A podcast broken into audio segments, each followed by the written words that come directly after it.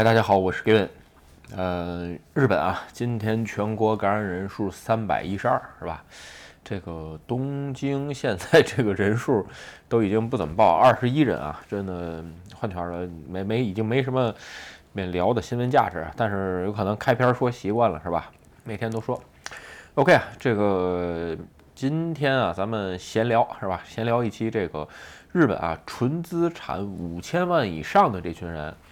这个其实吧，这个话题应该在以前聊过，因为呃，以前看了一个野村报告，野村总研的一个报告，对吧？就是日本的这个呃纯资产吧，这个怎么划分？就是说，呃，我这个五千万以上的人啊，就是不到五千万以上纯资产一亿未满这一部分人呢，在日本称为准富裕层。有人这个网友留言问啊。我说这些钱数包不包括房子？不好意思，不包括房子啊，不包括你的这个负债的不动产，或者是呃没有这个，就是说呃变为你比如说我这房子住是吧？这个不算。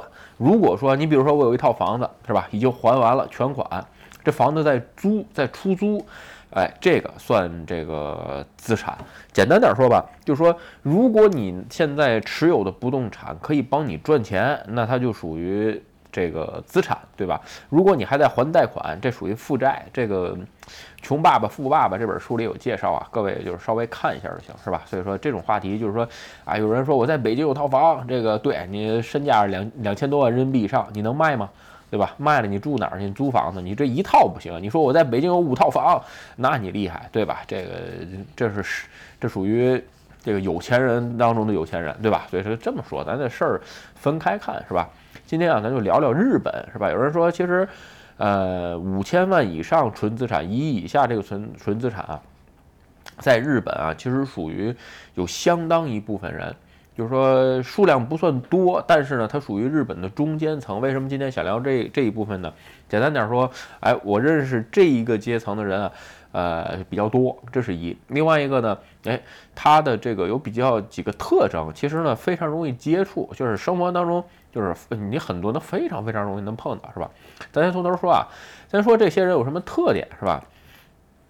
有时候你你一听啊，原来这些人这就这这就是原来这些人都有有可能是吧？是潜在的这个准富裕层。咱们再说准富裕层啊，先说吧，这个第一类人，也就是说双方都是公务员儿，这个一方不行啊，只有一方是公务员，这不行。双方都是公务员的情况下，非常容易纯资产达到五千万以上。无论是呃地方公务员或者是国家公务员，当然了，国家公务员更好点啊。地方公务员呢，哎，有可能呃稍微差一些，是吧？咱们这个不说极端论，就一般论。先说为什么？先说公务员啊，这个退休的时候，这个拿的退职金很多。所以说呢，哎，两个人都这个公务员，你在退休的时候一下就能拿到合计，呃，一个人两千多万嘛，这合计就五千多万，对吧？在你公务员任职期间，你还能把房贷啊什么都还完了，基本上没什么压力，是吧？虽然这个涨工资涨得比较慢，但是，呃，身为公务员是吧？日本这个国家就是说会给你很多的社会地位。什么叫社会地位？比如说住房贷款是吧？这个基本上。呃，公务员不需要什么审查，这个你只要一写这个职位是吧？在职证明，公务员一开来，你放心，基本上就是最低的金利，最大的这个限额给你贷款。所以说，哎，非常有身份是吧？至于其他咱们不在这聊是吧？所以说呢，基本上这一类人，第二类人是吧？就是说，嗯，叫什么？就是在，呃，翻说成中文吧，就是利润率比较高的。中小企业的呃老板，这咱们在这说了啊是中小企业啊。有什么叫利润率比较高啊？你比如说这个我做这个呃叫什么料理店的，这个可能不行是吧？这个利润率啊它不是特别高，毛利毛利率不高。简单点说吧，这个你比如说呃日本有一些这个名不见经传的小企业啊，它是做什么加工业的是吧？这个呃一些就是说我记得当年。这个举个例子啊，这个不知道看我视频的朋友，以前吃没吃过棒棒冰？就那个一撅一撅的那个撅棍儿，是吧？当时旺旺做的那广告，是吧？已经生产十四亿根棒棒冰了，是吧？这个全国人民都吃过我们的棒棒冰，对，没错。这棒棒冰啊，这生产的这个企业就是日本的一家小型企业，好像我记得当时看新闻只有十四个员工。这种企业就属于利润。当然了，中国百分之八十以上的机器，这生产棒棒冰的机器全是他家的。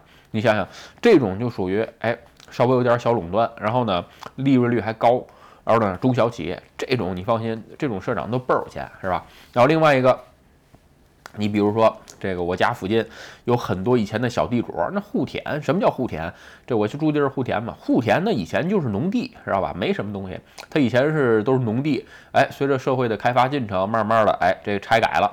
现在之后呢，他拥有了很多停车场，包括租出去的这些房子之类的。哎，这一下就是他做开始做这种地方不动产。你说他能做特别大吗？那做不了。但是呢，这附近的停车场，它有个十个八个的，对吧？每年每天这个每个月光收这停车场费，是吧？就几百万收入。所以这种情况下呢，也是非常容易进入这个，呃，当然了，人家可能比我比咱想象的还有钱啊。这个我就举个例子啊，就是这种，知道吧？然后呢，另外一个第三类，第三类其实人群比较有意思啊，是吧？就是说各种的这个高端专业人士。什么叫高端专业人士？举几个例子啊，你比如说，呃，律师，对吧？这个会计师，然后呢，医师，呃，牙医，或者是比如说外企的这个经营干部、经营类干部啊。呃，简简单点说，你比如说这个你在日本，这个可以做到一些。呃，外企的这个高管基本上也在这个行业，是吧？另外一个就是说，呃，你比如说顾问、经营顾问，你在日本看年收最高的几个企业，全部都是这个呃 M&A，是吧？公司做买卖啊，就做这种包括风投的这种顾问。另外呢，就是说日本的各大商社的管理职也没问题，基本上也都在这个行业。其实你看啊，就说这些人啊，只要你一发你咱们一说这个，你就发现哦，其实就在周围，就在你周围附近有很多，是吧？为什么今天想聊这个话题啊？其实，呃，日本因为最近吧，对于这个税率的改正啊等等，对于一千万收入的人其实不友好。咱们刚才说了，这些人啊，基本上就是说，呃，非常容易就年收在一千万以下、一千万以上，这个税率变慢慢变的，对于这个。就是说，收入高的人其实不友好。咱们视频当中聊过，一千万收入是吧？如果你不做任何减免的情况下，呃，将近一半要交个百分之四十三四十的税。你说这谁还乐意赚钱，对吧？其实，嗯，我原来做视频的时候聊过啊，每周有的时候会去这个 office 是吧？跟这个创业伙伴聊聊。其实有的时候我们虽然是闲聊吧，但毕竟就是说，嗯，就是说大家有时候聊的话题吧。呃，还算比较有意思，也比较深入。你比如说这一部分啊，其实对于日本经济促进这一部分啊，我个人我们都在聊一个问题啊，就是说，其实一千万也好啊，一千五百万也好吧，也就是说到三千万，也就是说他的这个年收不到三千万的人，其实这个消费的欲望啊，就是说呃非常旺盛。就是为什么非常旺盛啊？他还是因为。嗯，他这个收入的界限在这儿。你比如说，这个人的收入达到了呃上亿，或者是五千万，年收五千万就可能都微妙吧。一旦上亿的情况下，这个数字，这个钱对他来说就是一个数字，已经很难通过购物这件事儿，是吧？就是去呃来刺激他，给他更多的推进推进力。其实说他需要更大的达成感，就是说这个已经就是说他的消费欲望反而更低了。相反。如果说这个年收三千万以下的人群啊，其实他的消费欲还是蛮多的。另外一个，他存钱的比例绝对会很少。你不可能他赚个一千一千五百万的年收，一下每年存一千两百万就三百万的生活费，那不可能。你放心，绝对他的消费能力很旺盛。其实，在这一点上来看。就是说，与其在这儿增加这些人的这个，就是说税收，就是所得税，不如开放了，是吧？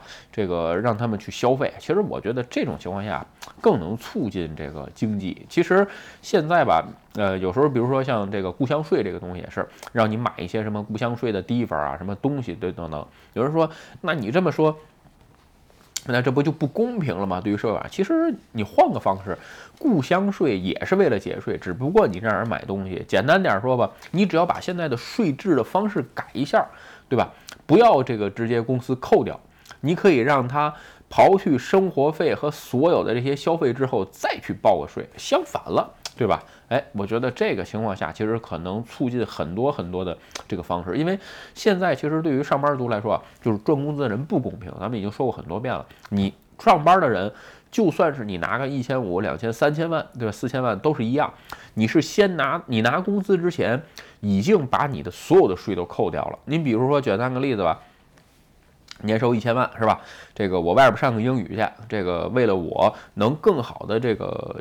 这个涨工资这个事儿吧，其实按理说，那他是对自己的投资，那你应该将当经费一样放在公司里边，当做经费一样把它扣除。在日本，它不是这样。相反，如果你是自由职业者，或者说是你是企业的老板，对吧？这个哎，我外边要上个英语，这在公司算培训费，可以可以先在利润率把它减除再去跑。那你说公平吗？其实。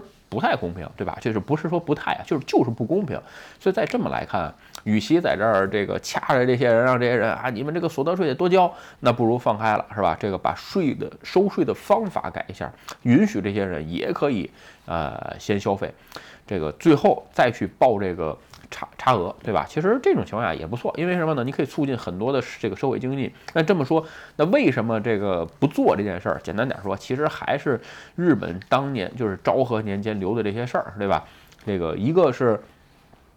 终身雇佣制，他不会想到现在这么多人开始做自由职业者，开始开公司。相反，在现在这个时间、那个时间点，那什么都是国家，什么时候都是企业都管好，所以呢，税就帮你代报了。但是随着时间的推移和社会形态的改变啊，这慢慢已经暴露出来，你这个东西已经不好使了，是吧？这个很多已经不满，不满已经出来了。其实你看我刚才说的那些人里边。这个为什么中小企业就是不大的中小企业的老板可以跻身这个行业，就是他在税制上边是吧？这个有优势。其实简单点说，但凡你是中小企业的老板，收入不会有低于一千万的。这个有人说不对，我见过去，哎，这个东西就是说，啊，说极端论没用啊，真的。你看他给自己开个这个开个零元工资的那个，那他平常怎么活？你自己想想不也知道了吗？对吧？